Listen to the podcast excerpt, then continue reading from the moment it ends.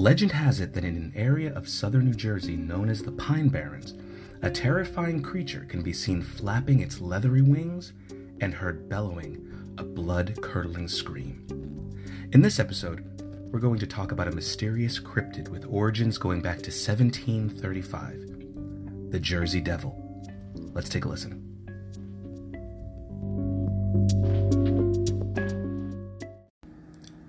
Hello and welcome to Things You Don't See Every Day with Chris Taliaferro. I am the aforementioned Chris Taliaferro, and I just want to thank all of you for joining me on this wonderful, wonderful day and for this episode on one of my favorite cryptids, the Jersey Devil. Now, um, for those of you that may not be aware, cryptids are um, creatures like the Loch Ness monster or Bigfoot, uh, the uh, the Yeti, or, or as uh, famed broadcaster Tony Schiavone would call him, the Yeti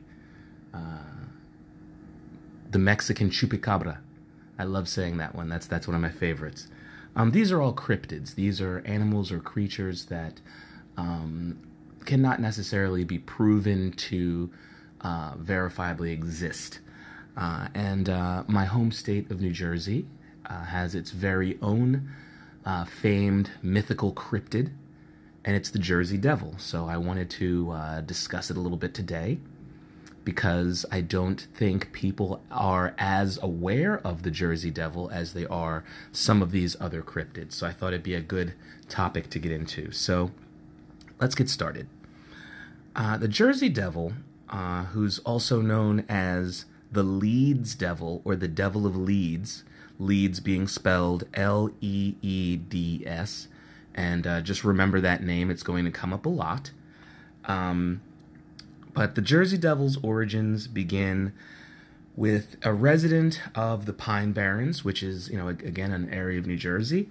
Uh, Pine Barrens resident named Jane Leeds. Now, see, I told you that name was going to come up a lot, right? I, I, I wasn't lying. Uh, so, Jane Leeds is also known as Mother Leeds, and as the uh, as the myth goes, as the legend says, Mother Leeds had twelve children. And upon becoming pregnant a thirteenth time, Mother Leeds cursed the child out of frustration. And that curse is what led to the creation of the Jersey Devil. Now, again, the, the legend begins with Jane Leeds, but there is a real historical person named Deborah Leeds. And what we know about Deborah Leeds is that her husband, Japhet, interesting name, named 12 children in his will. So when this very real man died, he named 12 children in his will. So in the legend, we have Jane Leeds. Jane Leeds has 12 children curses the 13th. But in real life, we have Deborah Leeds. And we know, because of her husband's will, that Deborah most likely had 12 children. Now, it's possible that maybe maybe your husband had children with other women. Who knows? But the numbers are similar enough where I, I, I, don't necessarily think it's coincidence. I think it's fair to say that Deborah Leeds may have been the inspiration for Jane Leeds. Sometimes names and dates and specifics when you're talking about a legend, when you're talking about folklore, uh, you know, the, t- the type of tales that you say around the campfire. The details can get muddied and get mixed up. So, I think it's fair to say that Jane Leeds is probably inspired by Deborah Leeds. But let's get into what happened on the night the 13th child was born.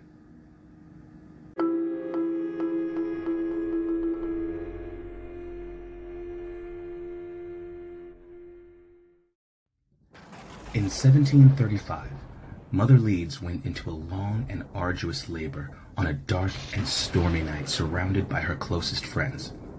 When the baby was finally delivered, it had the appearance of a normal, healthy child but soon changed into a creature with the head of a goat, a bat's wings, a forked tail, and hooves.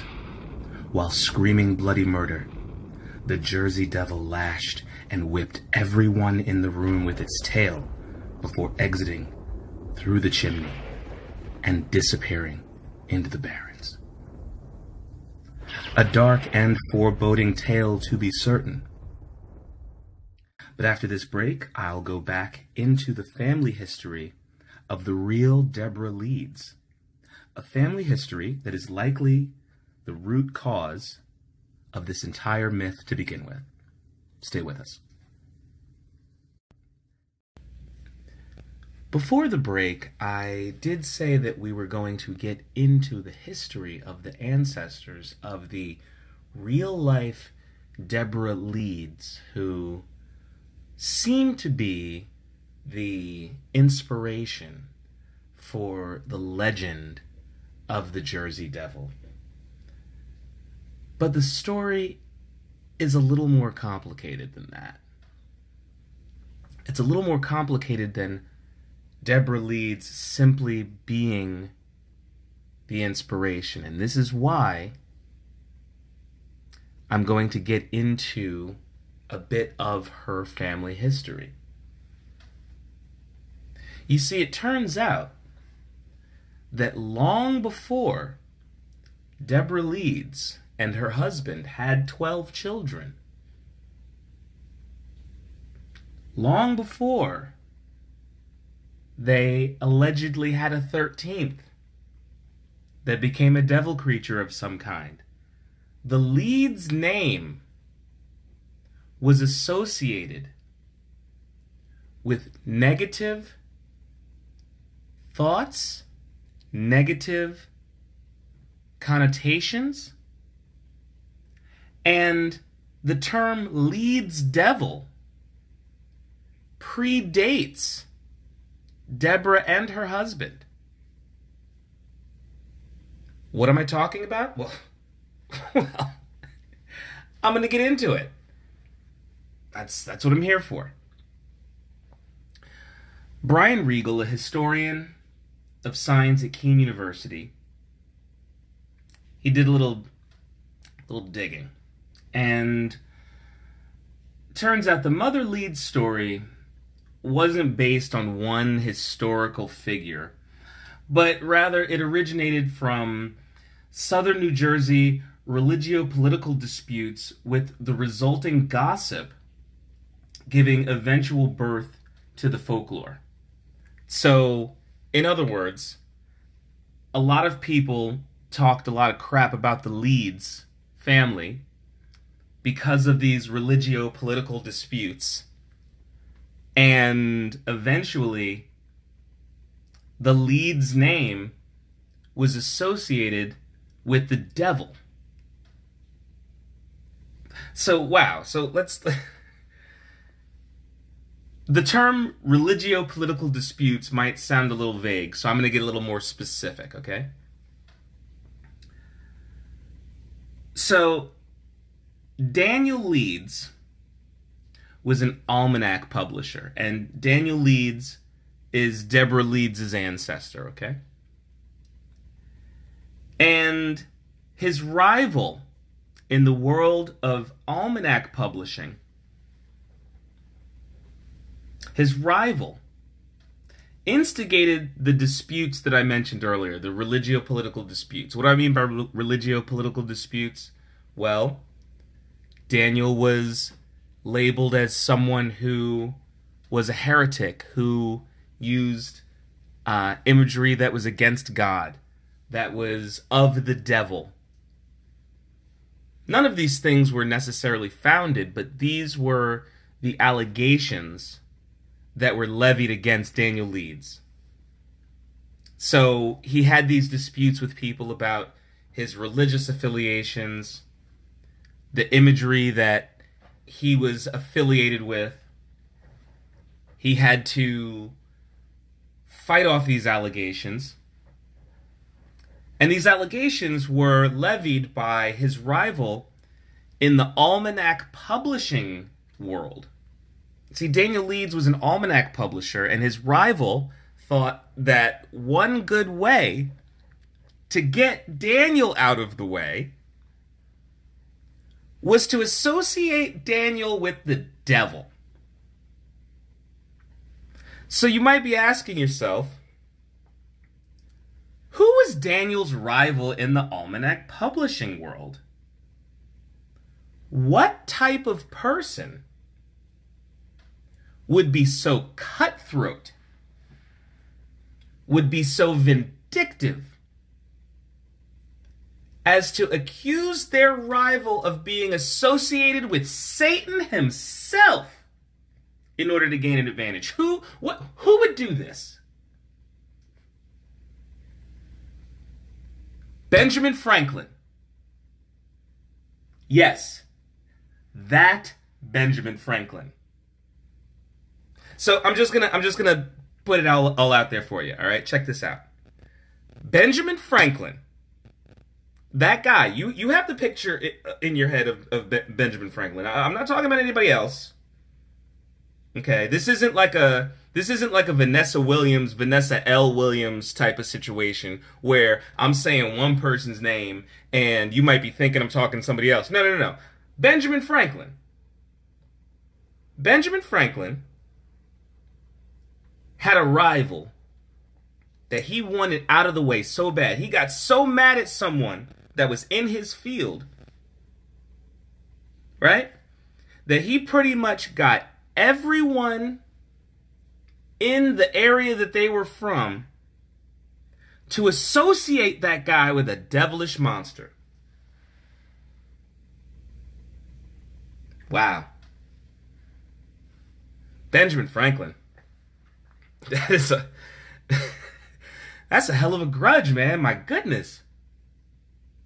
Wow.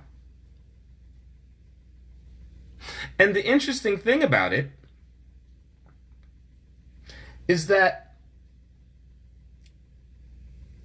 Franklin does this completely out of spite, completely from a honestly vindictive and kind of nasty place. But it ends up kind of having a fun legacy. You see, after the legends of the Jersey Devils spread across the state and were eventually, uh, you know, categorized in, um, you know, other publications that uh, talked about cryptids, uh, you know, the Time Magazine Mysteries of the Unexplained series, those types of books. Uh, books like Weird New Jersey would uh, mention the Jersey Devil. Um, once um, the Jersey Devil gained some notoriety, it became fun. It became just kind of folklore. It just became one of those things that people talk about.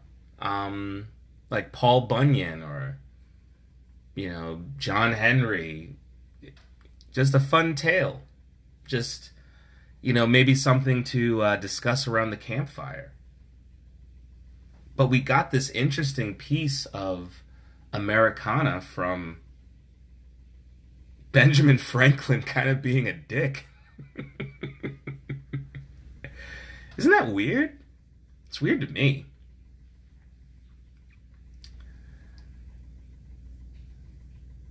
I don't know.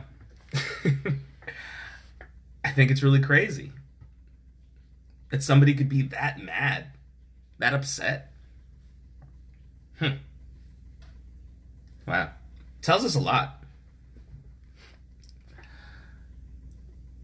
I do want to talk about one lasting piece of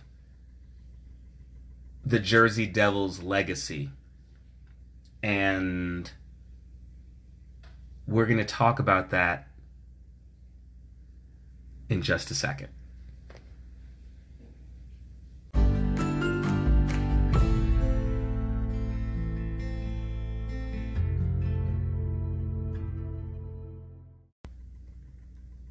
The Jersey Devil has a lasting legacy in the form of a sports team. In 1974, the Kansas City Scouts hockey team was founded in Kansas City, Missouri. In 1976, the Scouts moved to Denver, Colorado, and became the Rockies. But then, in 1982, they moved to East Rutherford, New Jersey, where they took on their most iconic name, the New Jersey Devils.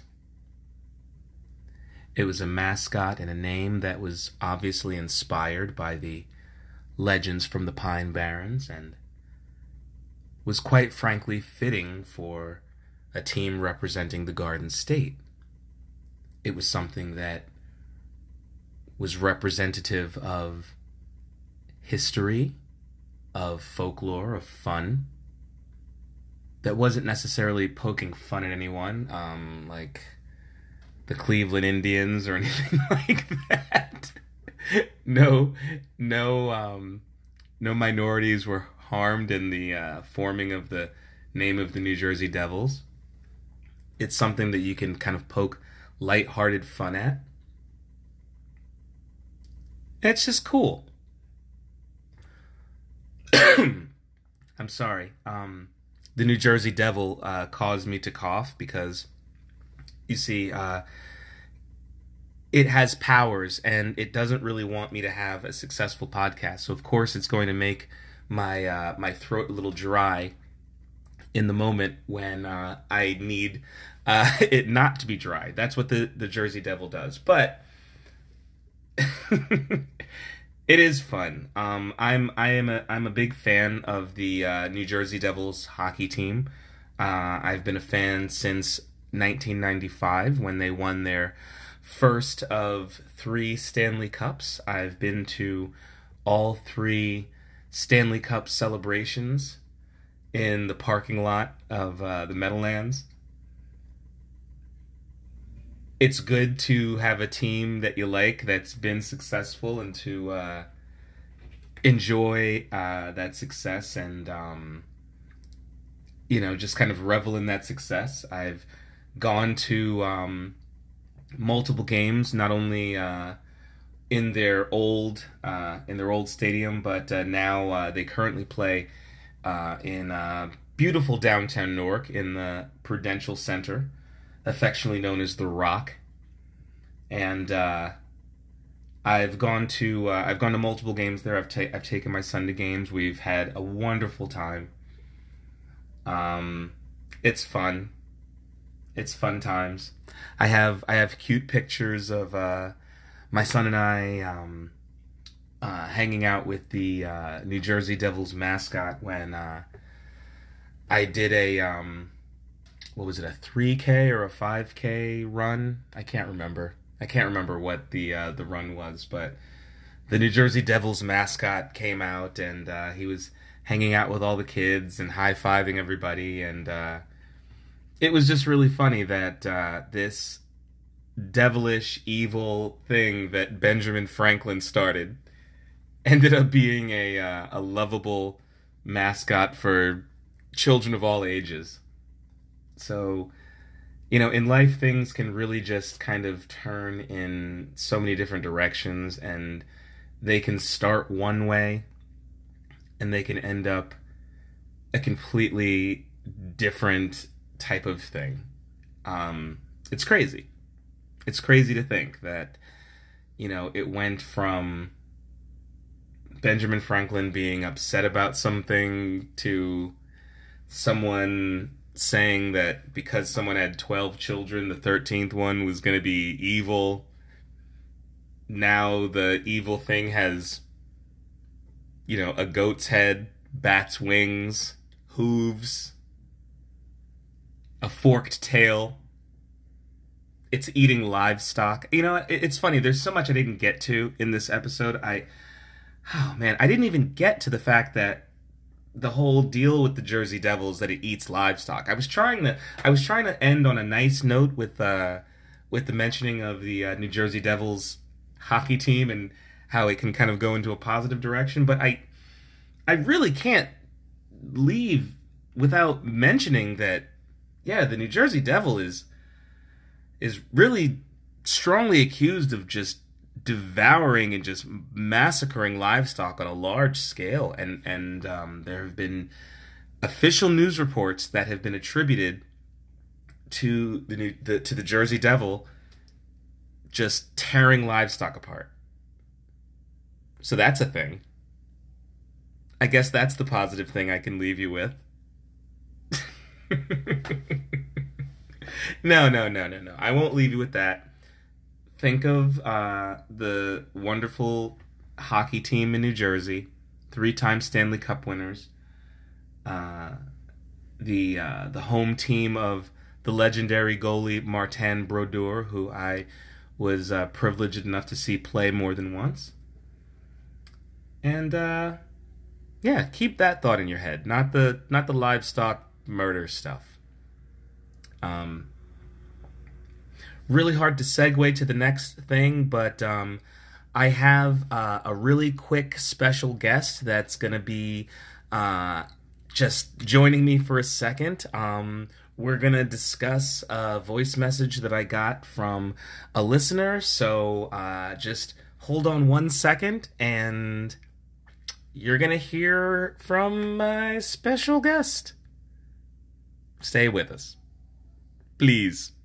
I beg of you.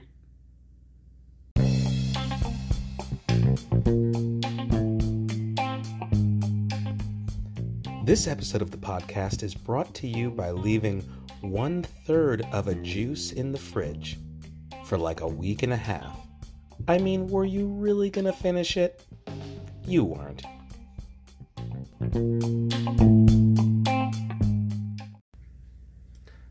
Recently, I was a guest on the podcast of someone I know very, very well, Quadria Marie of On the Q Productions, and I actually have her here with me right now. Quadria, how are you doing? Yes, I'm I'm well. That's good. That's good. I'm glad you're well. Um, so uh, when we were on your show, uh, I asked for uh, some of your listeners to send me some voice messages, and we have yes. a voice message from one of your loyal listeners, and I just wanted oh, to, wow.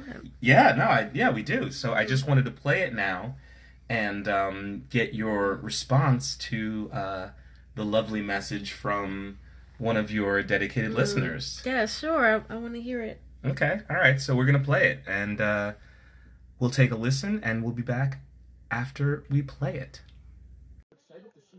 Yo, what's going on, Chris? I saw you live on the Q podcast on Facebook. Good looks, man. Much continued success. And maybe we could talk to each other on the podcast one day. Maybe I could be a guest on yours. You may want to be a guest on mine. May the Most High bless you, and may all good things happen to you and for you and your lady. Peace. So that was a message from Karev from the Heritage Hip Hop Podcast.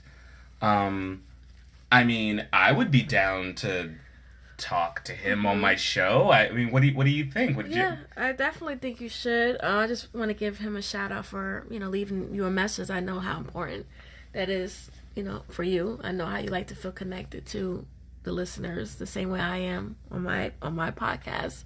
So I appreciate uh, Karev for you know sending his blessings for both of us. You know, he did say, "And your lady." he did. He did. You were included, so and you I, are you're, you're my that. lady, right? Yes. Are you? Is that how? That's how are... it works. Yeah. Right. Okay. All right. So again, I would love to have him on my podcast and and to see him on yours. I think you'll both be able to uh, support each other. Okay, great, great. You want to just tell people where they can find you? Yeah, I have. Uh, I have a podcast. It's called On the Q with Quadria Marie. Uh, you guys can find me on social media, uh, Facebook um, on the Q Productions, um, on Twitter live on the Q, and uh, on Instagram on the Q Productions. All right. Um, do you have any other ventures that you're entering? Yes, I, I, I have a new venture. I just started uh, January the 1st, New Year's Day. Um, I have a group of ladies that I'm working with. Uh, it's a new podcast called Whatever You Say. Whatever You Say. Yes. Okay. Exactly. Whatever, whatever, you say. Uh, again, we just launched. Um, we're going to be on on Spotify, uh, Apple as well, um, Anchor, such as the show. Anchor, anchor, anchor.fm. Yeah, I'm so- familiar with the platform. Yes, yes. yes. Shout out to course- Anchor. Yes, Anchor is, is coming is coming along, making moves now. Yeah, yeah, yeah. But that's what we're all doing. We're all about, you know, being progressive.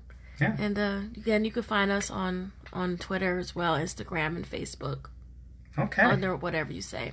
Okay. Well, uh, thank you for uh, coming on and uh, just addressing uh, the, uh, Mm-hmm. the the the voice message that we got from uh, one of your yeah, loyal so listeners. it's nice to hear. Yes, yes. So, um, if you guys want to uh, follow things you don't see every day with Chris Taliaferro, you can follow the show on social media. We are on Instagram as well as Facebook. You can type in at Things You Don't See Podcast. Again, at Things You Don't See Podcast. If you go to YouTube and you type in things you don't see every day with Chris Taliaferro, we pop right up. We're right there. There's mm-hmm. clips, there's fun stuff. Follow us, join the movement. Thanks, Yes. everybody. Take care. Bye bye.